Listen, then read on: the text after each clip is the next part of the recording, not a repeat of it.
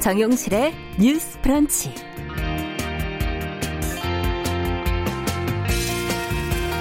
안녕하십니까 정용실입니다. 최근에 미국에서 백인 경찰이 선량한 흑인 남성을 폭력적으로 제압해서 숨지게 한 사건이 일어나면서 흑인 사회 분노가 지금 폭발하고 있습니다. 네, 공권력의 강압적인 대응에 폭력 시위가 더 확산이 또 되고 있는데요. 트럼프 대통령이 SNS를 통해서 시위대를 비난하는 메시지를 내면서 미국 내 반발과 분노를 더 키우고 있습니다. 안타깝고 또 비상식적인 그런 상황입니다. 이번 일을 계기로 또 우리 자신을 한번 돌아볼 필요도 있지 않을까 하는 생각이 드는데요. 이 폭력의 양상과 수위가 다를 뿐 우리 사회에서도 사람의 피부색, 출신 또 개인의 고유한 특성을 가지고 차별하고 폭력을 휘두르는 사건 많이 발생하지요. 이런 차별과 폭력은 의외로 가까운 곳에서 평범한 사람들 사이에서 벌어진다는 게 함정인데요. 나와 내 주변의 숨은 차별주의자를 마주하고 성찰하는 건 용기가 필요하고 또 어려운 일입니다. 하지만 적어도 나는 그런 사람은 절대 아니라는 생각은 그것만큼이라도 좀 경계하는 게 좋지 않을까요? 자, 6월 1일 월요일 정용실의 뉴스 브런치 시작하겠습니다.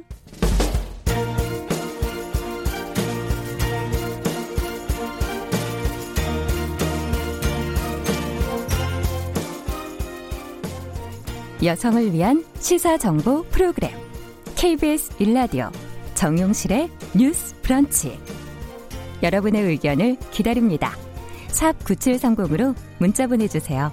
짧은 문자 50원, 긴 문자 100원이 부과됩니다. 네, 정우실의 뉴스 브런치는 항상 여러분들과 함께 만들어가고 있습니다. 문자, KBS 콩, 또 유튜브 라이브 저희가 실시간으로 계속 열고 있겠습니다. 의견 주시면 되겠습니다. 많은 분들이 벌써 들어오셨어요. 미무스완님, 산속 전원생활님, 써니스카이 이주경님, 박진호님, PL2020님, 이종범님 이렇게 들어오셨네요. 어, 벌써 뉴스픽 출연하신 분들은 벌써 다 확인을 하셨나 본데요. 빨리 소개하고 시작해야겠는데요. 뉴스픽 오늘도 두 분 모셨습니다. 더 공감 여성정치연구소의 송문희 박사님 안녕하세요. 네, 안녕하세요. 전혜연 사평론가 안녕하십니까? 네, 안녕하세요. 네, 이 두 분이 왜 이러시나? 지금 TV를 통해서 이쁜 모습을 보셨다는 지금 청취자들도 계시네요. 아, 일찍 일어나시면 예. 네, 아침부터 쭉 바쁘신데 아. 자 오늘도 그럼 중요 뉴스들 챙겨 보면서 같이 좀 이야기 풀어가 보겠습니다. 어, 21대 국회 임기가 이제 5월 30일 어제 이제 시작이 된 거고 개원은 6월 5일로 예상이 되는데 어, 원구성 협상이 좀 변수라 가지고 어떻게 보시, 보십니까? 예정대로 개원이 가능할지 여야가 좀 입장이 차이가 있는 것 같지 않습니까? 그렇습니다. 네. 여당의 입장은 법대로 하자죠. 쉽게 말하면 국회법에 따르면 21대 국회는 5일 개원해야 됩니다. 네. 김태년 민주당 원내대표가 계속 국회법에 따라서 해야 된다라고 강조하고 있고 그렇다면 5일 본회의가 열리면 의장단을 선출하고 네. 순서대로 간다면 8일 어, 문재인 대통령의 국회 개원 연설을 하는 것 이게 이제 민주당의 음. 계획입니다. 네. 그런데 역대 국회에서 사실 이렇게 딱 딱 날짜가 잘 지켜진 적도 있지만 미뤄진 이유는 여야 간의 원구성에 협상을 하는 경우가 음. 많았습니다. 그래서 뭐 국회의장이나 부의장 같은 경우에도 당내에서 여러 명이 있으면 내부에 경선을 한다던가 이른바 교통 정리를 하고 네. 가장 중요한 문제가 상임위원장 문제거든요. 그래서 관례적으로 뭐 법사위라던가 예결위를 야당에서 맡는 경우도 있었고요. 또 협상 과정에서 뭐 여러 가지 줄다리가 된 경우도 하고. 있었습니다. 예. 그런데 올해 같은 경우에는 좀 특수한 상황인 것이 일단 민주당이 177석인 상황이에요. 뭐 네. 일부 제명된 의원이라는 걸 빼면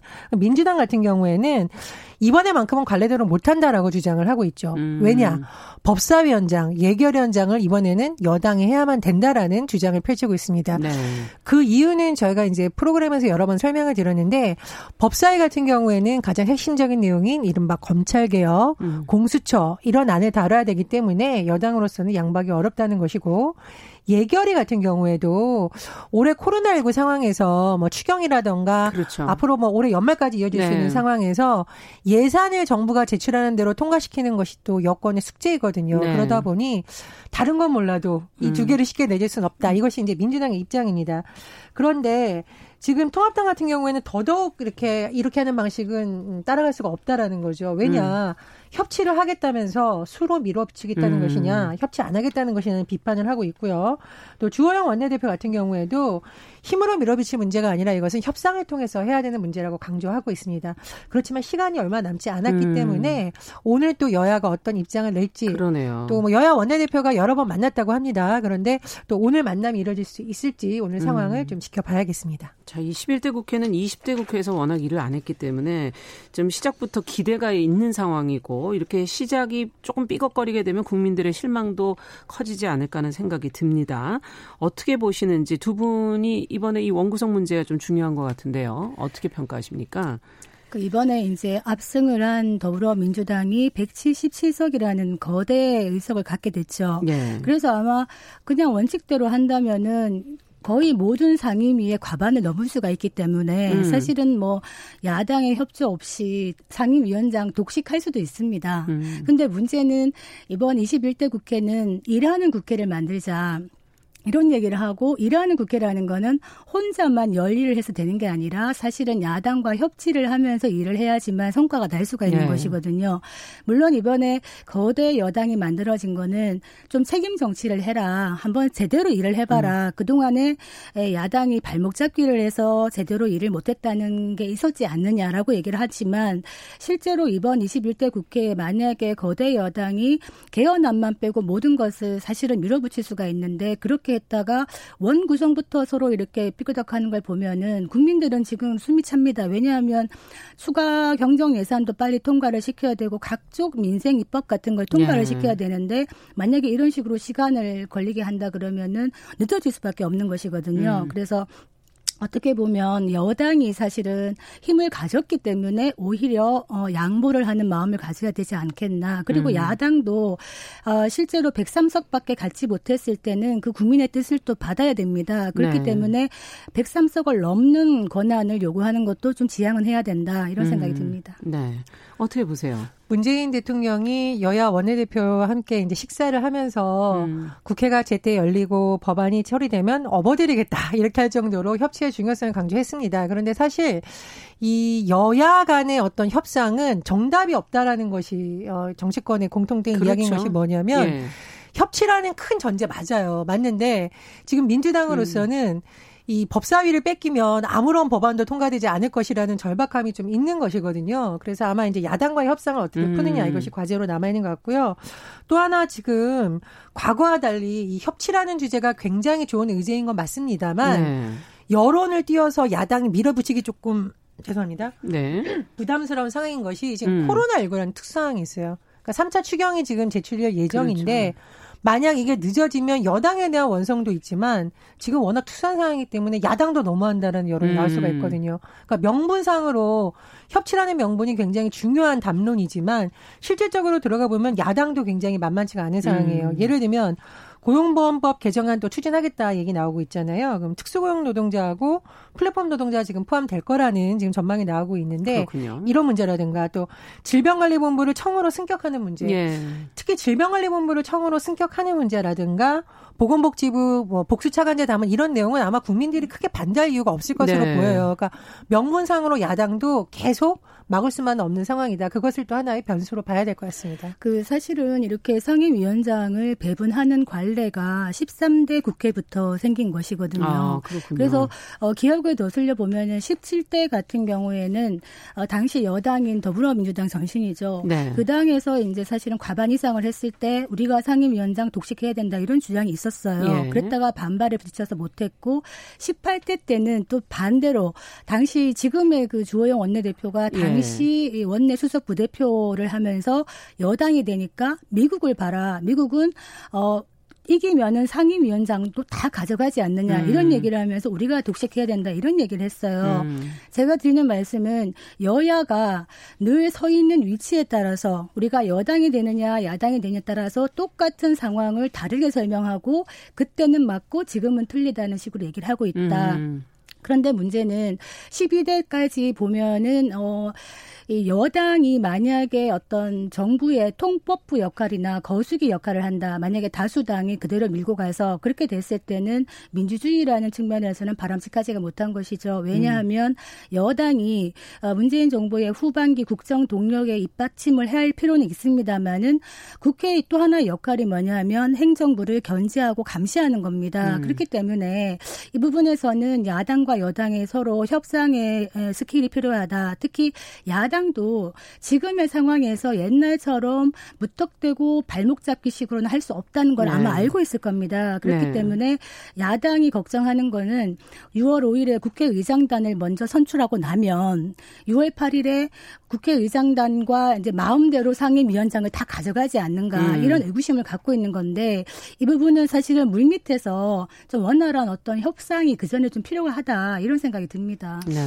근데 지금 야당이 조금 예전과 다른 상황인 것을 볼 필요가 있는 것이 준 전시 상황이라고 표현할 정도로 경제가 매우 음. 어렵습니다. 네. 그래서 지금 민주당에서 사실 선거 전으로 좀 악재가 있었죠. 일부 비례대표 당선인을 둘러싼 뭐 논란, 제명까지 음. 갔었고 여러 가지 논란이 있었음에도 불구하고 통합당이 그 반대 세력으로서 급부상하지 못하는 이유에는 통합당도 역시 국민을 잘 대변하지 못했구나라는 음. 실망감이 아직 좀 극복이 되지 네. 않은 부분이 있습니다. 그래서 명분상으로는 여당이 거수게 하면 안 된다라고 하는데 국민들의 귀에는 그게 들리지 않는 상황일 수 있다라는 거. 그래서 음. 통합당도 견제를 하되 네. 국민들이 무언가를 원하는지를 정확하게 짚어야지 그냥 반대만 한다 이렇게 봤을 경우에는 그렇죠. 어, 국민들의 지지를 받기 좀 어렵다. 좀 이렇게 네. 전망됩니다. 네. 자, 뭐 며칠 안 남았습니다만 이번 주 안에 좀 지켜보면서 국민들의 기대에 부응할 수 있을지 또 앞으로 그 협치라는 걸 어떻게 구현을 해내게 될지 지켜보겠습니다. 자, 두 번째는 국토교통부가 김포공항 국제선을 지금 증편하기로 하면서요. 이 공항 인근 지역들의 불만이 지금 커지고 있는 것 같은데요. 특히 그 서울 양천구 쪽에 반발이 크다고 그러는데 어떤 이야기들이 주민들에게서 나오고 있는지 송 박사님께서 좀 전해주시겠어요? 예, 그 국토교통부가 지난 15일에 항공교통심의위원회를 열었는데요. 네. 여기서 김포에서 그 대만 가우슝 가는 신규 노선에 대한 운수권을 배분했습니다. 음. 그렇게 되면은 이제 주 1회 운항이 되면서 제주항공이 3회, 튜웨이 음. 항공이 4회 이렇게 이제 운항이 다시 되는 겁니다. 네. 즉 국제선 노선이 이제 더 증설되는 것이거든요. 여기에 따라서 이제 어떻게 말하냐면 양천구 특히 신월 삼동 음. 이쪽 주민들은 그 비행기 그 공항 소음 공해 때문에 굉장히 힘들다 그래요. 네. 그런데 이런 과정에서 한마디 사전 상의도 없이 결정을 음. 했다 이렇게 강하게 반발을 하고 있고 예. 양천구청장 역시 같이 반발을 하고 있고요. 아마 양천구 다음으로는 그 구로구도 음. 같이 집단 행동을 하겠다 이런 의사를 표명하고 있습니다. 네, 어느 정도 상태일까? 소음 피해가 상당히 심각한 모양인 것 같으네요. 어, 보도에 나온 내용을 보면은 그 몇, 그 간격이 굉장히 바트죠. 조금 더 부연 설명을 해주실 네, 수 있나요? 부연 설명해 드리자면요. 그 만약에 제가 양천구 신월 삼동에 사는 주민이에요. 음. 그렇다면 하루에 한 2.5분당 한 대씩 비행기가 지나갑니다. 아. 하루 종일 지나간다 볼 수 있죠. 그러네요. 물론 지금 코로나19 때문에 한 몇 달간은 조금 잠잠한 부분도 음, 있습니다만 음.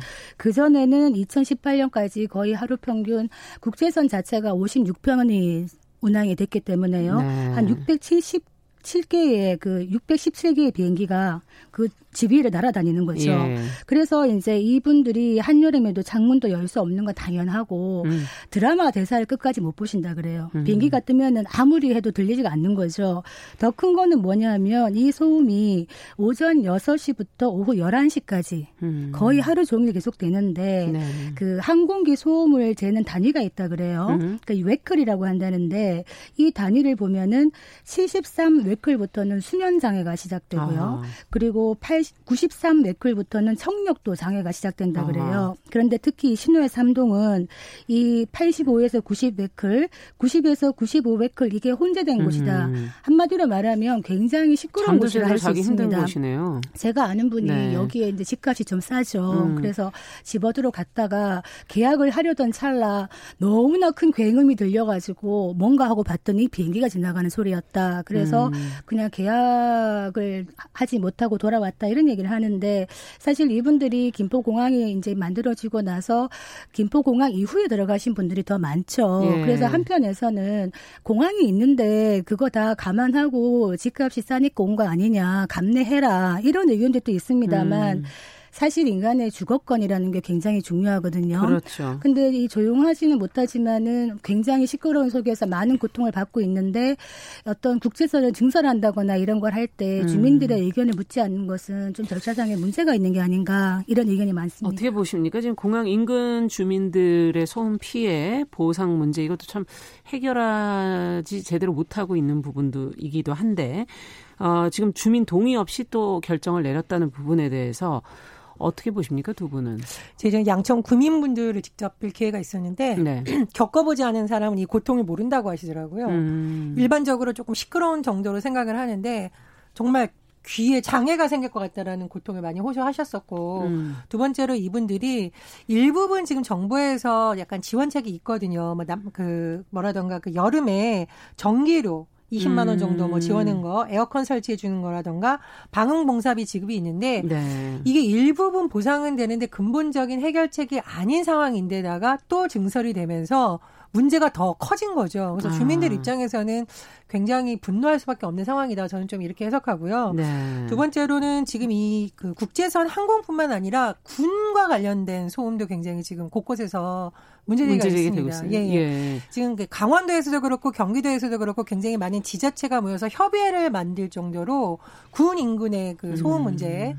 이런 문제도 계속 제기되고 있거든요. 그래서 저는 이거를 그때그때 약간 우리 왜 엄발을 오줌는다 그러잖아요. 네, 임시 처방을 예, 임시 처방으로 예. 보상책 조금 하고 이런 방법으로는 해결이 안 될 거라고 보고 국토부도 그렇고 음. 군도 그렇고 이 소음 문제에 대한 정밀한 조사라든가 음. 또 해외 사례를 좀 많이 참고할 필요가 있지 않나 생각이 듭니다. 네. 영국에서는 그 공항 확장을 할 때 어떻게 하나요? 예, 토지를 이제 매수하면서 그 가구들이 이주해야 되잖아요. 음. 그 주택을 조금 비싸게 사는 방식으로 보상금을 주는 방식 그렇게 하는 방안도 아, 있었다고 합니다. 예. 그래서 양천구의 일부 주민들은 엄청나게 좋은 지역으로 가는 건 아니더라도 제발 소음이 적은 지역으로 좀 가게 해달라는 호소를 하고 있거든요. 음. 그래서 뭐 주민들의 요구를 100% 수용하는 것은 어렵다 하더라도 좀 현실적인 대책은 지금부터라도 차근차근 마련해야 되지 않을까 그런 생각이 준비가 듭니다. 좀 미리 돼야 될 것 같다. 그 지금 사실은 그 85 웨클 이상에 있는 지역 주민들은 굉장한 고통을 받으실 겁니다. 그렇겠네요. 그래서 이분들이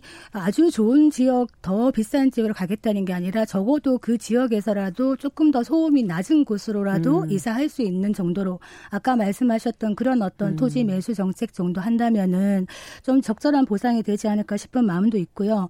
지금 또 한편에서는 서울시에서 어떤 걸 하고 있냐면 예. 그 2019년 서울시 도시 재생 활성화 지역으로 그 지금 그 말씀드린 신월 3동을 지정을 했어요. 도시 재생 지역으로. 네. 그렇다면 이제 5년 동안 100억 원의 예산을 드리겠다고 했는데 음. 문제는 도시 재생이라는 거죠. 그런데 지금 주민들은 두 가지 견해로 나눠져 있어요.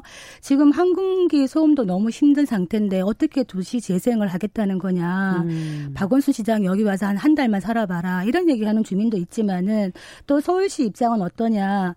사실은 공항에 있는 소음 문제는 기존에 있던 문제이지만은 이 신월 삼동 자체가 굉장히 낙후되어 있고 열악한 주택 환경이기 때문에 이런 것들을 음, 해결해 나가는 도시 재생 사업도 필요하다는 입장입니다. 음. 그렇기 때문에 이 부분 역시 조금 더 의견이 모아져야 되지 않겠나 이런 생각이 듭니다. 네. 그리고 제가 한 말씀만 더 붙이자면 그러니까 군 사격장 소음이라던가 군용 비행장 소음도 지금 16개 음. 지자체가 협의회를 구성을 했거든요. 그래서 군과 계속 TF 차원에서 논의를 하고 네. 있다고 합니다. 그래서 결국 정책이라는 것이 현장에 있는 주민들 중심으로 좀 진행이 돼야 되는 거니까 소리를 많이 들으셔야 되죠. 그렇습니다. 저는 음. 이제 좀 이 양천구 사례도 주민들이 폭발한 이유는 사전에 제대로 협의가 되지 음. 않았기 때문에 더 아마 주민들이 분노한 게 아닐까 싶습니다. 그래서 지금이라도 주민들하고 의견을 조화를 하고 소통하면서 방법을 마련해야 해야지 민원이 폭발할 때까지 있다가 하는 거는 좀 좋은 행정 방식은 아닌 것 같습니다. 그래서 네. 이번 기회에 음. 양천구 주민들과 또 양천구와 서울시 또 국토부 같이 협의하시고 예 같이 좀 음. 협의를 하면 어떨까 그런 생각이 듭니다. 다른 것보다 이제 앞으로 이런 생활의 질의 문제들이 심각해질 수 있기 때문에 미리 미리 좀 준비하고 대비해야 하는 것은 참 중요한 문제가 아닐까 하는 생각도 드네요. 자, 정용실의 뉴스 브런치, 더 공감 여성정치연구소 송문희 박사, 또 전혜연 시사평론가와 함께 뉴스픽 진행하고 있는데요. 자, 이제 마지막 뉴스는 신입사원의 머리카락을 이렇게 손으로 만지면서 느낌이 오냐, 라는 말을 하는 등 성추행을 했던 직장 상사. 1심, 2심에서 이제 무죄를 받다가 대법원에서 지금 유죄 판결이 나왔어요. 어떤 사건이었나 지금 많이 보도가 되고는 있습니다. 판결이 이렇게 뒤집힌 이유는 과연 무엇이었을까? 근본적인 질문을 하게 되네요. 전혜원 평론가께서 내용 좀 정리해 주시겠어요? 보통 우리가 이제 성범죄 얘기할 때 위계 질서에 의해서 어쩔 수 없이 일어난 일, 이런 얘기를 많이 하는데 네. 아, 이번 판결을 좀 자세히 보시면 어, 위계 질서가 꼭 그것만이냐라는 것을 좀 아실 수 있을 것 같습니다. 사건을 좀 살펴보면 중소기업에 근무하는 과장 A 씨가 신입사원 B 씨에게 평소에도 성적인 농담을 좀 많이 했다고 해요. 음. 뭐 머리카락을 만지면서 아까 말씀하신 그런 농담을 했다던가 또 뭐 화장이 어떻다, 뭐 오늘 어떻다라고 음. 얘기도 하고 또 뭐 심지어는 본인 컴퓨터로 음란물을 직접 보여주기도 했다라는 거죠. 음. 이것이 결국 이제 법원까지 가게 된 건데 1심, 2심 재판부가 그 신입사원 같은 경우에는 평소 이 과장하고 뭐 장난을 치기도 했었다 해서 네. 직장 내 위계 질서가 강하지 않았다는 점, 그 다음 사무실 구조가 개방형이다. 이렇게 해서 이것이 위력에 의한 추행이라고 보기 어렵다 이렇게 판결이 났습니다. 음. 결국 이제 3심까지 간 건데 네. 3심에서는 위력이라는 것이 피해자의 자유유서가 제압될 것임을 필요하는 것은 아니고 추행이라는 것을 어떻게 봐야 되냐 선량한 성적 도덕관념에 반하는 것이다라고 했습니다. 그래서 음. 이게 의사의 명백히 반해서 싫다라고 표현을 했겠죠. 음. 그러면은 그렇게 행동을 한 것은 성적 자유를 침해한 것이고 여기서부터가 중요합니다. 일반인 입장에서도 도덕적 비난을 넘어 추행행위라고 평가할 만다라고 했습니다. 저는 이 일반인 입장이라는 것이 무엇일까? 네. 지금 시대에 맞는 기준을 보라는 거죠. 저는 네. 이제 성희롱 사건이나 성범죄 사건 볼 때 가장 어이없는 것이 딸 같아서 그랬다 이런 표현이거든요. 음. 직장은 딸과 만나는 장소가 아니고 그렇죠. 그리고 더군다나 가장 중요한 것은 뭐냐면 여기서 일반인이라는 것은 지금 우리 도덕적 기준이 점점 높아지고 있습니다. 음. 그래서 과거에 통했으니까 지금도 통했을 것이라는 것은 안 된다고 보는데 1심, 2심 재판부가 이런 판결을 내린 것으로서는 좀 개인적으로 매우 부적절하고 음. 사법부에서도 좀 현장 중심의 사고를 좀 하면 어떨까 좀 네. 그런 생각이 들었습니다. 네. 어떻게 보세요? 지금 뭐 시대의 흐름이 변화되고 있는 건 다 피부로 들 느끼고 계실 텐데요. 이게 이제 우리가 왜 업무상 위력에 의한 추행죄라고 얘기하면요. 음. 사실 그 전에는 이것이 인정되는 게 매우 힘들었어요. 힘들었군요. 왜냐, 네, 왜냐하면은 이게 뭐 위계나 위력이라고 얘기할 때 그 위력이라는 게 사실 눈에 보이는 폭행 협박이 아니란 말이에요. 음. 눈에 보이는 폭행 협박을 했을 경우에는 형법상의 강제 추행죄로 넘어갈 수가 있는데 네. 지금 이 업무상 위력에 의한 강제 추행죄는 성폭 특별법에 있는 거예요. 네. 그 정도까지는 아니지만 뭔가 주행을 했던 거를 벌하기 위해서 만든 건데 이게 참 위력이라는 거를 어떤 거를 위력으로 보느냐. 음. 이를테면은 뭐 정치 사회적인 권력 지위를 음. 갖다가 어, 누린다고 하죠. 그런 것도 그럼 위력이냐. 음. 그리고 어느 정도를 행사를 해야지만은 이 상대방의 자유 의사가 제압되었다고 보느냐 이런 음. 것들이 있기 때문에 이 판단 같은 경우에도 우리가 1심과 2심을 보면 굉장히 재미있는 것이 1심 같은 경우에는 이렇게 얘기하죠. 피해자가 직접 그 가해 행위에 대해서 싫다고 말하기도 했고 팀장에게 성희롱을 알리기도 한 걸 보면 직접 그 피해자가 심리적 두려움이 컸다고 볼 수 없기 때문에 위력이 아니었다라고 1심은 평가를 한 거죠. 네. 말을 하면 좀 재미있죠. 말하면 두려운 게 아닌가요? 예, 그리고 예, 2심은 두려워서 말한 거 예, 그러니까 또 2심에서는 예. 어떤 식으로 얘기가 되냐면은 머리 끝을 이렇게 머리카락을 만졌다 그랬잖아요. 음. 머리카락 만지면서 느낌이 오냐 이렇게 말했을 때 이 만진 부분이 성적인 의도가 아니라는 겁니다. 음. 단정하기 어렵다. 왜냐하면 이 머리카락 그 정도 끝에 만지는 걸 가지고 성적인 의도는 아니고 그냥 느낌이 나는지 확인하기 위해 손가락을 이용해 비비는 정도였기 때문에 무죄다. 이렇게 음. 이심을 했습니다. 제가 말씀드리는 거는 이 어떤 주행에 대한 그 관념도 이 시대에 따라 달라지고 지금의 어떤 관념에 따라 또 달라지는데 네. 첫 번째 이심, 이심은 한 2년 전이죠, 이제. 그러다 아, 보니까 네, 지금 대법까지 오는 과정에서 피해자가 이런 판결을 받으면서 또 얼마나 더 힘들었을까. 음. 사실은 이런 생각이 들고 법원이 좀 국민의 눈높이에 맞는 음. 그런 상식선에서의 판결을 좀 기대해 보는 게 어떻겠는가 이런 생각이 들어서 환영합니다 저는. 네. 그리고 저는 이렇게 여성들이 회식 장소라든가 어떤 장소에서 상사가 굉장히 무례하거나 무리한 행동을 했을 때 웃는 게 좋아서 웃는 게 아니라요. 당황해서 왜 어이없어서 우리가 그냥 이렇게 하는 음. 표정이 있잖아요. 이런 경우 있는데 그것을 뭐 좋아서 했다, 호응했다 이렇게 해석하시면 안 되거든요. 음. 그러니까 가장 좋은 것은 사실 이런 행동을 하지 않는 것이고요. 그렇죠. 두 번째로는 나랑 친하니까 이런 행동 한다라는 행동은 정말 주의해야 됩니다. 이건 사실 가족 간에도 지켜야 되는 거고요. 그럼요. 직장 동료 간에도 지켜야 되는 룰입니다. 네. 그래서 이번 판결을 계기로 그런 부분도 좀 다시 생각해 봤으면 합니다. 직장 문화도 좀 바뀌어야 네, 될 부분도 실제로 있고요. 왜 우리가 예. 이렇게 만지거나 신체 음. 접촉하는 것을 좀 크게 생각하는데 네. 굳이 이렇게 접촉을 하지 않더라도 솔직히 이렇게 눈빛으로도 나쁜 음. 눈빛을 보이면서 뭔가 기분 나쁜 눈빛을 음. 보일 수가 있는데 이것 역시 여, 여성들은 많이 느낀다. 그래서 조심해야, 된다. 조심해야 됩니다. 특히 네. 직장 상사가 여직원을 네. 함부로 터치하는 거는 정말 조심해야 된다. 이 말씀 예. 드리겠습니다. 자, 뉴스픽 두 분 얘기 여기까지 듣도록 하겠습니다. 전혜연 평론가 그리고 더 공감 여성정치연구소 송문희 박사 두 분 수고하셨습니다. 감사합니다. 감사합니다. 네, 정용실의 뉴스 브런치 듣고 계신 지금 시각 10시 30분 넘어서고 있고요. 라디오 정보센터 뉴스 듣고 오겠습니다. 중앙방역대책본부는 오늘 0시 기준 코로나19 신규 확진자가 35명으로 확인돼 누적 확진자 수는 11,503명이라고 밝혔습니다. 신규 확진자 중 30명이 지역 감염 사례입니다. QR코드를 활용한 전자출입명부 시스템이 오늘부터 서울 등 일부 지역에 클럽과 노래방, 영화관 등 19개 시설에 시범적으로 도입됩니다. 고용노동부는 코로나19 사태로 생계가 어려워진 특수고용직 종사자, 영세 자영업자, 무급휴직자를 위한 긴급 고용안정지원금 신청을 오늘부터 접수합니다.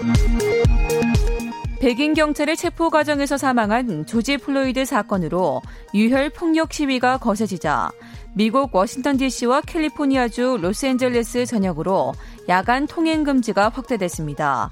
일부 경찰관도 항의 시위에 동참했습니다. 오늘부터 공적 마스크를 출생 연도에 상관없이 어느 요일에나 살 수 있습니다. 18세 이하 초중고 학생과 유치원생은 일주일에 5장까지 구매할 수 있습니다. 지금까지 정보센터 뉴스 정원나였습니다.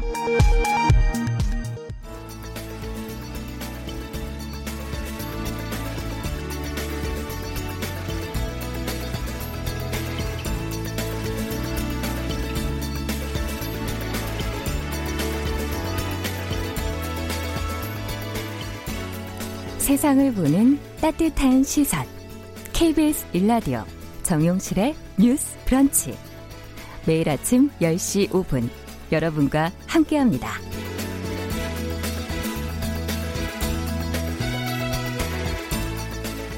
네, 정우실 뉴스 브런치 듣고 계신 시각이 10시 32분 넘어서고 있습니다.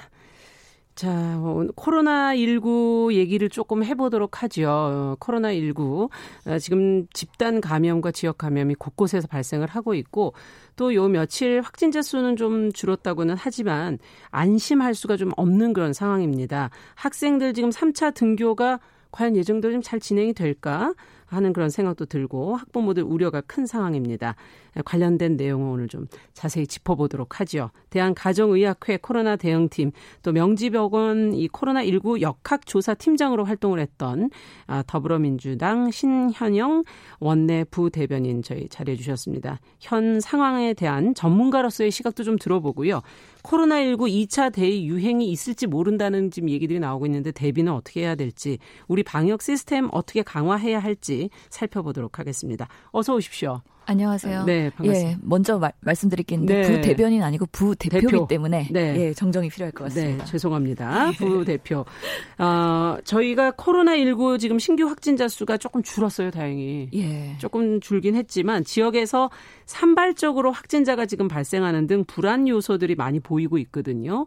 어떻게 보십니까? 다시 좀 강화해야 되는 거냐? 사회적 거리두기를 예. 아니면 어 그렇게까지 걱정하시지는 않아도 된다. 지금 하던 음. 대로만 잘 유지하면 된다고 보시는지 전문가로서의 입장을 좀 듣고 싶네요. 지금은 우리가 1차 피크 이후에 소소한 네. 집단 감염들이 계속 발생을 하고 있는 상황이죠. 음. 사실 언젠가 또 2차 피크가 올지 모른다는 불안감도 있고요. 네. 그렇기 때문에 대응 시스템을 강화할 필요가 있는데요. 음. 실제로 우리나라는 1차 피크를 경험하면서 방역 시스템이 또 하나의 좀 공고화된 음. 음, 좋은 경험을 얻게 됐습니다. 네. 그러면서는 사회적 거리두기를 고민할 때는 일정 기준을 가지고 뭔가 음. 근거를 가지고 판단을 해야 될 텐데요. 지금까지 발생하는 집단 감염의 사례들, 네. 즉 이태원이나 아니면 그렇죠. 쿠팡 예. 그리고 여러 그 사안들이 있긴 한데 다행히 이번 주말에도 신규 확진자 수들이 더 큰 폭으로 증가하지는 않았단 말이죠. 예, 한 20명, 30명 사이. 예, 예, 그렇죠. 그렇기 때문에 아직까지는 조금 더 추이를 지켜볼 필요가 있다. 음. 하지만 이런 지속될 코로나19에 대응해서 우리 생활이 어떻게 계속 변해야 될지에 대한 고민은 지속해야 된다. 아. 정도로 말씀을 드릴 수 있겠습니다. 네. 자, 이번 주에 지금 초중고교생들 일부 학년이 3차 등교를 지금 시작하는 거 앞서 잠시 말씀을 드렸는데 자녀들을 학교 보내는 학부모 입장에서 좀 불안할 수도 있거든요. 고3에서도 지금 확진자 나왔다는 얘기도 있고 예. 초등학생에서도 나왔다는 얘기가 좀 있고요. 예.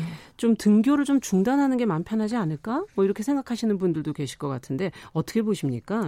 예, 다양한 학부모의 입장이시기도 있습니다. 하시잖아요. 예, 저도 학부모이기 때문에 유치원과 음. 초등학생의 학부모이기도 합니다.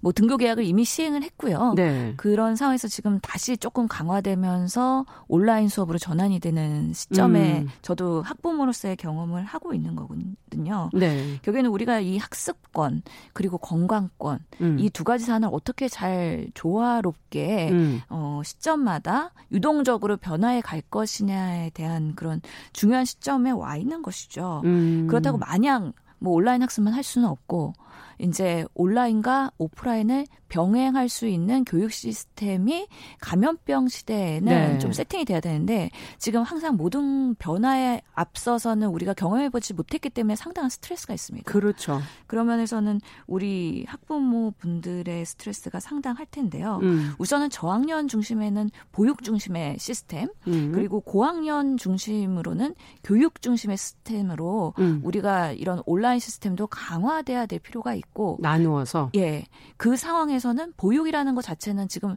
상당히 많은 분들이 집에서 아이들이 있기 때문에 어, 힘들어하는 부분이 있거든요. 그렇죠. 이런 것들을 어떻게 분담할 것이냐 효율적으로 이런 것들을 음. 고민을 해야 되는데 결국에는 우리가 뭔가 보육 시스템에 보내든 학교에 보내든 간에 이 집단 내에서의 거리두기를 얼마나 잘 할 수 있을까? 네. 이거를 미리 체크하고 그 다음에 등교 시스템을 시작을 해야 되는 거죠. 예. 지금으로서는 여러 가지 사회의 상황들이 각각 지역별로 차이가 있기 때문에요. 음. 이런 온라인, 오프라인에 대한 것들은 지역 사안에 따라서 지역별로 차별화하면서 시행을 할 수밖에 없다라는 음. 생각이 드는 그러니까 상황입니다. 유동적으로 지금 열어놓고 어떻게 보면 계속 그 상황에 맞춰가야 된다는 예. 말씀이시군요. 그렇죠. 등교를 했었더라도 어느 정도의 집단 감염이 발생하면 다시 온라인으로, 온라인으로. 전환될 수 있는 되게 음. 이 유동적인 거에 대해서 스트레스가 덜할 수 있는 시스템이 뭔가에 대한 고민을 음. 해야 되는 음. 상황이라고 그렇군요. 봅니다.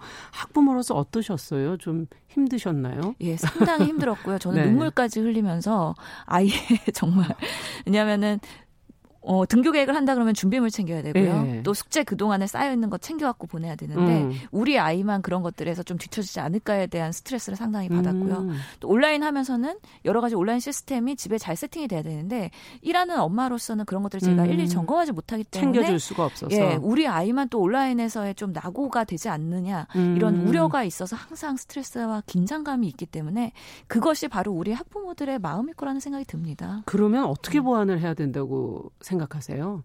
아, 이거는 하루아침에 해결될 수 있는 부분이 아닌 것 같고요. 어. 집에서 누군가가 온라인으로 할 수 있는 시스템이 없다면 음. 그거를 국가가 더 지원을 해줘야 되는 부분이 있을 것 같고요. 그렇죠. 학교 내에서도 그런 예방 매뉴얼들이 있을 텐데 이게 결국에는 현장에서 잘 작동하는지에 대해서 누군가가 아. 잘 체크해주고 지원해주고 하는 부분이 있지 않으면 네. 계속해서 우리가 이런 감염병 시대에는 스트레스 상당히 받을 것 같다는 생각이 듭니다. 새롭게 변화되는 것이기 때문에 잘 적응할 수 있도록 돕는 게 첫 번째 단계다. 지금 그런 얘기신 것 같은데요. 네. 어, 곳곳에서 지금 집단 감염, 지역 감염이 발생하면서 조금 우리가 너무 K 방역을 믿어 너무 믿어서 그런 걸까 하는 또 이야기도 나오기도 하고요. 혹시 이 사이에 빈틈은 없는 걸까 하는 그런 우려 섞인 그 걱정들도 있거든요. 어떻게 보십니까? 예, 중요한 지적이라고 보입니다. 그래서 우리가 2차 피크를 대비해서 어떤 것들을 좀 더 보완하고 음. 그런 사각지대를 메꿀까에 대한 준비를 하는 시점이라고 지금 보이거든요. 음. 그런 면에서는 우리 국민들도 물론 예방 수칙을 철저히 지켜야 되는 부분도 매우 중요하겠지만 네. 실제로 우리가 모르고 있는 그런 과밀 지역은 없는지 그런 음. 집단은 없는지에 대한 체크도 필요할 것 같고요. 또 2차 피크가 발생했을 때는 우리가 중증 환자가 병실이나 자원의 제한 때문에 치료를 적게 못 받는 음. 그런 상황이 발생하지 않도록 우리가 의료 인력이나 병상 그리고 자원 시스템을 충분히 확보해 놓는 노력 그리고 그러네요. 지역마다 그런 집단 감염이 발생했을 때 인원이 많이 됐을 때 예, 의료 병원에서 우선적으로 그거에 대응을 할 음. 건지에 대해서 그런 시스템도 컨트롤 타워 구축부터 해서 그렇죠. 미리 구성해 놓지 않으면 어느 지역에서 어디서 터질지 모르기 때문에 그런 것들을 좀 시스템화하는 것들이 매우 중요했다라는 음. 생각이 듭니다. 지금 세계적으로 지금 뭐 2차 대유행 앞서도 잠깐 언급해 주셨지만 올 네. 것이다 이런 얘기들이 많이 나오고 있거든요. 예. 예. 우리는 이걸 지금 다 준비가 돼 가고 있는 건가요? 어떻게 보십니까? 실제로 이번 21대 국회에 들어와서 제가 음. 이런 것들을 꼼꼼히 따져보고 필요한 제도와 법안을 만드는 게 소임이라고 생각이 드는데요. 음. 어, 2차 피크를 대비하기 위해서 실제로 대구 경북 사태에서 1차 피크가 발생했을 때는 많은 자원봉사 의료인들이 가서 현장을 전국에서 가셨죠. 예, 막으셨단 말이죠. 예. 하지만 이런 것들이 반복되다 보면은 어느 순간에는 뻔아웃이 되고 지쳐서 그렇죠. 예. 어느 상황에서는 우리가 효율적으로 대응할 수 없는 부분이 있다. 음. 그런 면에서는 이렇게 경험 있는 분들 그리고 평소에 감염병에 트레이닝이 돼 있는 음. 의료 인력들을 예. 예. 우리가 상시 구축해 놓을 필요가 있다. 음. 마치 의병 같은 그런 시스템이겠죠. 네. 그래서 항상 감염병도 재난이라고 생각하고 재난 의료에 대비하는 우리의 시스템이 음. 미리 만들어져 있어야 될 텐데요. 그럴 때 의료 자원과 그다음에 우리가 보통 중증 환자 치료할 때 인공호흡기나 에크모 네. 시설 이런 것도 얘기를 했고요. 음. 그다음에 민간 구축의 협력 체계가 지역별로 잘 돼 있어야지 음. 공공병원 쌓일 수 있는 부분이 있고 또 민간에서 의료기관에서 도와줄 수 있는 부분이 있기 때문에 그런 것들도 어떻게 협업해야 될지에 대해서 음. 하나씩 차근차근 해야 되는 시점이라고 보입니다. 네. 오늘 뭐 1호 법안 발의하시는 게 질본을 이제 청으로 격상하는 그런 내용인가요? 예, 맞습니다. 네. 그래서 정부 조직을 개편하는 법안을 어, 저희 의원실 1호 법안으로 접수를 음. 하고 왔는데요. 결국에는 우리가 이번 코로나19 사태를 보면서 질병관리본부의 역할이 얼마나 중요한지, 그리고 거기에 전문성, 그리고 독립성, 이런 것들이 부여가 되어야지 더 앞으로도 잘 대응할 수 있다라는 거에 국민적 공감대가 형성이 됐다고 보고요. 네. 그러면서 질병관리본부를 청으로 격상해서 음. 독립, 어, 기구로서의 그런 역할을 하고 지역본부를 설치하는 시스템을 음. 앞으로는 준비를 해야 되고요. 또한 보건복지부에서 결국에는 건강이 그렇죠. 국가 보안에도 매우 중요하다는 거를 이번에 경험한 만큼 음. 복수 차관제를 만들어서 보건을 담당하는 차관까지 조금 더 전문성 아. 있는 분들이 어, 정부의 예, 역할을 하시는 거를 바라는 마음으로 접수를 하고 왔습니다. 네, 그렇군요. 그러면 아직 개원이 안 됐기 때문에 이제 개원이 되면 본격적으로 이제 논의가 되게 되는 건가요? 어, 이제 예 원내 협상이 되고 음. 그다음에 개원이 되면 이제 상임위가 결정되고 그러면은 음. 배정이 되면서 논의가 구체적으로 될 것 같은데요. 어 부디 바라는 것은 21대 1하는 국회를 만들어 드리겠다고 저희가 약속을 드렸고 기대를 하고 있습니다. 예 지금. 그렇기 네. 때문에 이 정부 조직법 적어도 6개월은 걸립니다. 빨라야 연말에 이런 음. 개편들이 이루어질 수 있는데요. 시간이 생각보다 많이 걸리네요. 예, 예. 그렇기 때문에 이 준비하는 시간 최소화하기 위해서 음. 빠르게 협상이 되고 일하는 국회가 되어야 된다라고 말씀드리고 싶네요. 네. 자, 오늘 뭐 5월까지도 환자 진료 하셨다고 저희가 듣고 있는데 법안 발의도 막 해놓고 오시고 이제 의사가 아닌 국회의원으로서 이제 방역 문제를 중심에 놓고 우리 사회 현안들을 다루게 되실 텐데 21대 국회 지금 뭐 일을 빨리 해야 된다 이런 얘기해 주셨는데 등원하신 어, 소감 앞으로 가고 끝으로 들어보죠. 예. 우선은 감염병에 안전한 국가를 만들어야 된다. 그 소임 받고 저는 이번에 들어오게 됐다고 생각을 하기 때문에 네.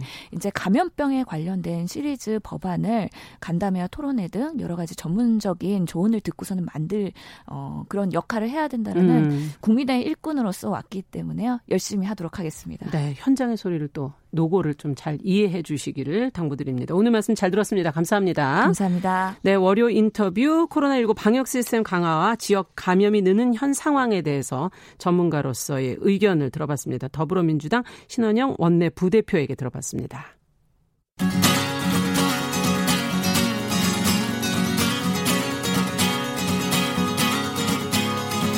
함께 가면 길이 됩니다. 여러분과 함께하는 정용실의 뉴스 브런치. 월요일부터 금요일까지 방송됩니다.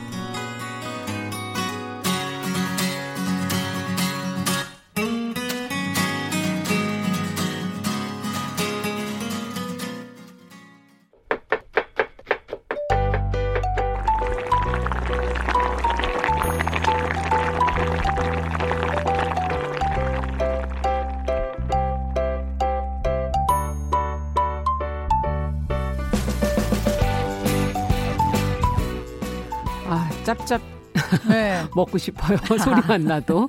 네, 건강한 식탁, 건강하게 맛있게 항상 어, 먹는 얘기, 사는 얘기 같이 나누는 시간입니다. 홍신의 요리연구가 자리해 주셨습니다. 어서 오십시오. 안녕하세요. 네. 오늘은 이렇게 소고기 얘기를 오랜만에. 아, 네. 소고기 먹고 싶죠. 어. 아니, 최근에 좀 많이 팔렸다면서요? 야, 고기 소비량이 네. 정말 급 급증 이게 이런 게 있어요. 그러니까 식당에 나가서 먹지 못하니까 집에서 지금 먹는 확률이 굉장히 많이 늘었잖아요. 늘었죠. 네, 그것도 그래서 소고기, 돼지고기 자체를 집에서 음. 사다가 음. 옛날 말로 하면은 우리 로스구이 세대려 갖고 저희는 집에서 이렇게 로스구이 해 먹는 그 있는 집이나 아 옛날에 그랬잖아요. 지금 아니면 한 번 정말 모아서 생일에 아 그렇죠. 좋은 날. 네, 맞아요. 좋은 날. 아버님 생신 음. 뭐 이럴 음. 때. 근데 그 구이를 해 먹는 그런 확률이 굉장히 빈번해져서 네. 지금 고기값이 뭐 급등했다. 특히 재난지원금 그렇죠. 지급 이후로 네. 좀 늘었다는 게 지금 보도가 계속 나오고 있어요. 정말 실제 그래요? 저는 이 보도 보면서 사실일까 이런 생각을 하고 있는데. 아니 고기 좀 더 안 드세요 요새? 재난지원금 어디다 쓰셨어요? 재난지원금 저는 기부했죠. 아 기부하셨어요? 네. 와 훌륭하십니다. 네. 네. 저도 사실은 일부 고기를 사 먹었거든요. 어. 얼굴이 좋아지셨어. 근데 이런 게 있어요. 네. 그러니까 이게 어떻게 보면은 지금 뭐 소비 촉진을 위한 거였지만 그렇죠. 빠르게 또 써야 되는 일정한 아니, 그런 기간이 있었잖아요. 중요하죠. 네, 그래서 음. 아 이럴 때 평상시에 못 사던 거 음. 그래서 저는 한번 제대로 먹어보자. 네, 소고기 먹는 거 아주 대찬성이었고 음. 그리고 특히 소고기 중에서도 한우. 한우. 네, 우리가 한우 먹으려고 어, 그러면 너무 비싸서 사실. 아니 아들이 아무리 기회도 우리 아들이 한우 먹으려고 그러면은 3인분 이렇게 먹는데 한참 클 나이여서 고등학생이거든요. 그러면은 아 2인분 이상 되면 되게 손가락이 비싸죠. 꼽아지는 거예요. 이걸 어떻게 감당해야 되나? 나는 한 입도 못 먹고. 저는 이제 끄트머리 네, 네. 다 익은 거. 근데 돼지고기도 올랐습니다. 아, 그래요? 네, 실제로 얼마나 오른 건지 궁금하시죠? 네. 이게 체감을 못 하시는 게 여태까지는 한우를 살려고 해도 그냥 너무 하늘의 별 따기처럼 보였기 때문에 네. 아예 저 정도면은 못 먹어. 이렇게 하고 음. 지나갔었단 말이에요. 우리가 흔히 소고기 그럼 많이 먹었던 게 호주산 아니면 미국산을 그렇죠. 많이 먹었는데 가격이 만만해 가지고. 그렇죠. 가격이 그냥 네. 뭐 어떻게 보면 이유가 있었죠. 음. 근데 지금 현재 미국이라든지 뭐 호주라든지 다 마찬가지로 코로나 사태 이후로 셧다운이 된 아. 농장들이 너무 많고 이게 이게 뭐 비행기가 뜨고 내리고 하는 것조차도 배도 마찬가지고요. 다 어려워요. 오. 그렇기 때문에 수입 물량이라는 거에 비상이 걸려서 한우 유통이 조금 더 원활합니다. 그렇군요. 네. 그래서 오히려 지금 뭐 옛날 냉동된 옛날이라고 하면 좀, 좀 죄송해요 업자분들. 근데 냉동된 미국산을 구하는 것보다 한우가 더 쉽고 빨라요. 아 그렇군요. 네. 그래서 가격만 어느 정도 맞는다면 먹을 수가 있는 건데 예. 우리에게 또 재난지원금이 들어온 게 있기 때문에 사 먹을 수 있는 조건이 마련된 거죠. 그렇죠. 소비할 수 있게. 얼마나 올랐냐 하면요. 등심을 그냥 약간 도매 정도 음. 기준으로 봤을 때 우리 같은 업자들이 샀을 때 음. 1kg를 산다라고 하면은 한 7만 5천 원에서 8만 원대가 정상이어야 하거든요. 그냥 일반적인 등급으로. 소고기 가격 소고기 가격으로. 가격이, 네. 예. 근데 소고기 등심이 지금 9만 원대입니다. 아, 이것도 올랐군요. 네, 많이 올랐고 예. 돼지고기 같은 경우는 뭐 삼겹살 기준으로 했을 때 15,000원에서 17,000원, 뭐 예. 뭐 비싸면 17,500원, 18,000원 예. 그랬는데 지금 2만 원 돌파했어요. 아, 다 올랐군요. 네, 많이 올랐어요. 그러니까 1kg 기준으로 말씀을 드리는데 수입돼서 그 가격을 낮춰줄 수 있는 물량이 줄어버리니까 이게 올라가는 거군요. 그렇죠. 아무래도 아. 조금 수입 물량이 줄기도 했고 음. 그리고 지금 현재 약간 소비자들의 심리가 조금 뭔가 두둑한 주머니 그렇죠. 그것 때문에 쓰려고 하니까 기왕이면은 그럼 이거는 팔릴 때 비싸게 팔자라는 그런 업자들이 계신 건가요?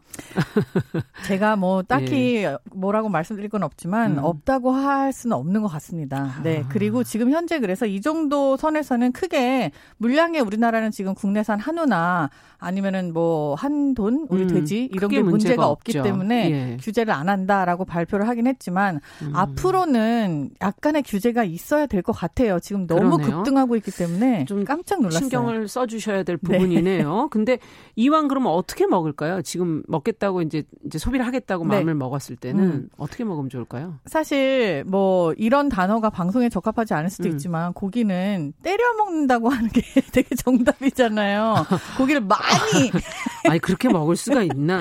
그렇게 먹고 싶잖아요. 네, 마음이 그런데, 그렇죠. 네, 마음이 네. 그렇지만 네. 여태까지 주머니 사정이 넉넉하지 못했으니까 맞아요. 그렇지만 약간 쓰겠다라고 하면은 고기를 많이 먹을 수 있는 되게 배부르게 포만감 어. 있게 방법이 그냥 채소랑 같이 구워 먹는 거죠. 구워 먹는 네, 거. 흔히 스테이크를 밖에 나가서 사 먹으면 우리가 뭐 200g 정도에 10만 원 이렇게 줘야 되는 한우 스테이크를 네. 집에서 먹으면은 뭐 몇만 원 안에 해결이 가능하니까요. 음. 그래서 집에서 그냥 간단하게 우리 옛날 같은 방식으로 로스구이 로스구이 네, 해서 소금 네. 탁 찍어서 드시는 거 저는 권합니다. 진짜 예전 생각나네요. 로스구이라는 표현을 쓰시니까 나이가 보이나요? 아니 그러면 등급 뭐 있고 막 그 고르는 것도 막 아. 여러 가지가 있어서 그런 걸 자세하게 안내를 해주셔야 돼요. 네, 이거 여기서 자세하게 하면 저희가 오늘 밤을 새야 돼서 아. 딱 간단하게 명료하게 말씀을 드리면 그러니까 한우를 기준으로 그러니까 고기 소고기 등급 이게 뭐 우리가 투뿔 한우 이렇게 얘기를 하잖아요. 네, 원뿔, 투뿔. 네. 네, 한우. 그쵸? 이걸 투뿔 한우. 네, 이게 네. 1자 옆에 플러스가 하나가 붙은 게 있고 플러스가 두 개 붙은 게 있고 예. 이게 1등급이라는 게 일단 등급이 1등급이 나오는 거예요. 숫자고. 네, 이게 숫자고 플러스가 하나 붙고 두 개 붙고는 무슨 차이냐 하면 네. 지방질 분포예요. 아. 그러니까 지방을 얼마나 가, 많이 가지고 있느냐에 따라서 두 개가 붙은 게 더 지방이, 더 지방이 많아요. 네, 하나, 는 그쵸. 적은 거고요. 이걸 원 플러스로 아. 얘기하는데 그거는 그냥 그냥 그냥 정도 그리고 인 그냥 1등급이 있어요. 네. 그래도 2등급도 있습니다. 어. 네, 그리고 또 급식용으로 들어간다고 하는 옛날에 그렇게 얘기했던 약간 지방질 조직이 적은 음. 3등급 정도도 있어요. 예. 근데 보통은 2등급까지만 사용을 하고 그리고 이 지방질 조직으로 플러스 등급을 매기고 음. 그리고 소고기를 좌지우지 한다라는 거에 대한 반발이 지금 있어서 이 등급은 약간 조만간 조정이 될 수도 있는 아, 현 상태가 있어요. 네. 돼지고기 같은 경우는 사실 딱히 이렇게 등급이라기보다는 나라에서 어, 느 지역 혹은 어디 거 국내산 이렇게 지역을 음. 한정을 해가지고 음. 만드는 그런 등급이라기보다는 이름이 있죠. 이름. 네, 그렇게 해서 우리가 그거는 뭐 이렇게 이게 브랜드기 때문에 말씀드리기가 그렇지만 지역 이름이 붙어 있는 것도 있어요. 아, 그렇군요. 네, 그것들을 음. 찾아서 먹을 수 있는 그런 음. 환경이 마련이 돼 있죠. 지금 뭐 한우 얘기하니까 5007번님은 동네 마트에서 2년 만 2년 만에 지금 큰맘 먹고 재난 지원금으로. 예 채끝 등심 한 근 사서 상추에 싸서 뭐 먹고 있는데 아. 건강식품 아. 먹는 것보다 힘이 더 쏟는다고. 한우 네. 실제로 너무너무 좋죠. 근데 박호범님은 또 지방 많이 들어가 있으니까 느끼하다고 아. 하시는 분도 계시고. 네, 그래서 제가 방금 말씀드린 것처럼 예. 지방질이 기준이 되는 한우의 등급은 음. 앞으로 좀 바뀌어야 되지 않나 그런 아. 얘기들을 많이 하고 있죠. 지금. 그러면 그 지방이라는 게 마블링이라는 걸 말하는 그렇죠. 건가요? 네. 마블링 하나하나 안에 들어가 있는 거. 그렇죠. 고기소라는 얘기가 생긴 지 예. 얼마 안 됐어요. 우리나라는 소가 약간 가축 우리의 식구 같은 거였죠. 그렇죠. 옛날부터 일소라도 짓고 뭐 그렇죠. 하면서 밭농사도 좀 그렇죠. 도와가면서. 네. 그래서 소를 잡는 날이라는 게 대단한 잔칫날이 아니고서는 있을 수가 없었는데 그렇죠. 지금은 아예 고기를 먹기 위해서 따로 기르는 소들이 음. 대유행뿐만이 아니라 그냥 그런 소밖에 없는 거죠. 그렇죠. 소가 일을 할 일이 잘 없죠. 근데 우리나라 소가 크게 세 가지로 나뉘어요. 어. 황소, 아실 거고 누렁이, 예. 흑소 우리 제주도 가면 흑소 있잖아요. 어. 뭐 질산도 있고 예. 그리고 칡소 울릉도에서 유명했던 칡소라고 어, 들어보셨어요? 처음 들어보는데 저는 예. 호랑이 무늬 줄무늬가 있는 소가 있어요. 네.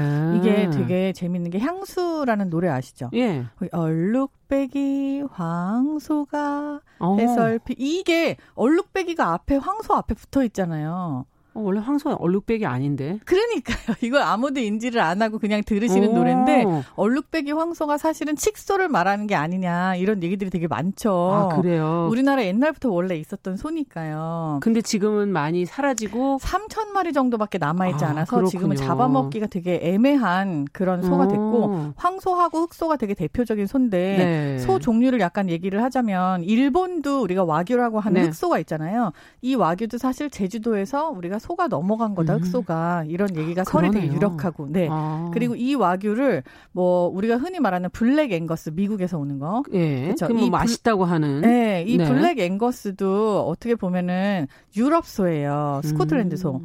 근데 요 소하고 이게. 네, 일본 와규를 교잡종을 한 것들을 또 미국 와규라고도 얘기하고 어. 호주에도 Black Angus 같은 게 있는데 예. 그거를 또 일본 와규랑 교잡종 만든 거를 음. 호주 와규라고도 하죠. 음, 이거 다 공부하려면 뭐 오늘 정말 밤새겠네.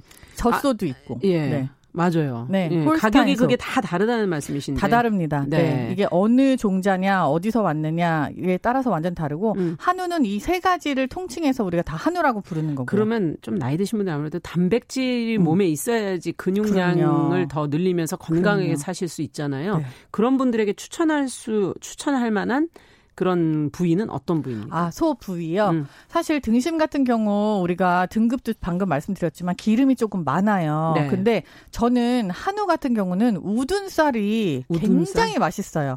우둔살? 이 어디냐면 언제... 엉덩이 쪽 뒤쪽에 네. 붙은 살이잖아요. 이게 아. 우둔이잖아요. 예, 근데 둔이군요. 이 우둔살이 뭐 엉덩이 근육이 사람 되게 크지만 네. 소도 마찬가지예요. 근데 음. 이게 지방질이 많이 없는 그냥 근육으로 이루어지는데 음. 생각보다 그렇게 질기지가 않아서 요거를 수육으로 드시면은 아. 굉장히 담백하고 맛있습니다. 네. 음. 야, 이거 만드는 거 듣고 싶은데 시간이 다 됐네. 아, 시간이 없나요? 예, 예 알겠습니다. 다음번에 또 좀 자세하게 우둔살 어떻게 수육으로 먹는지 살집을 넣어서 수육하면 돼요. 네, 알겠습니다. 자, 다음 시간 기대하겠습니다. 홍신의 요리가 연구가와 함께 건강한 식탁 소고기를 주제로 이야기 나눠봤습니다. 감사합니다. 감사합니다. 정용실의 뉴스 브런치 월요일 순서 여기서 마칩니다. 10시 5분에 내일 찾아뵙겠습니다. 감사합니다.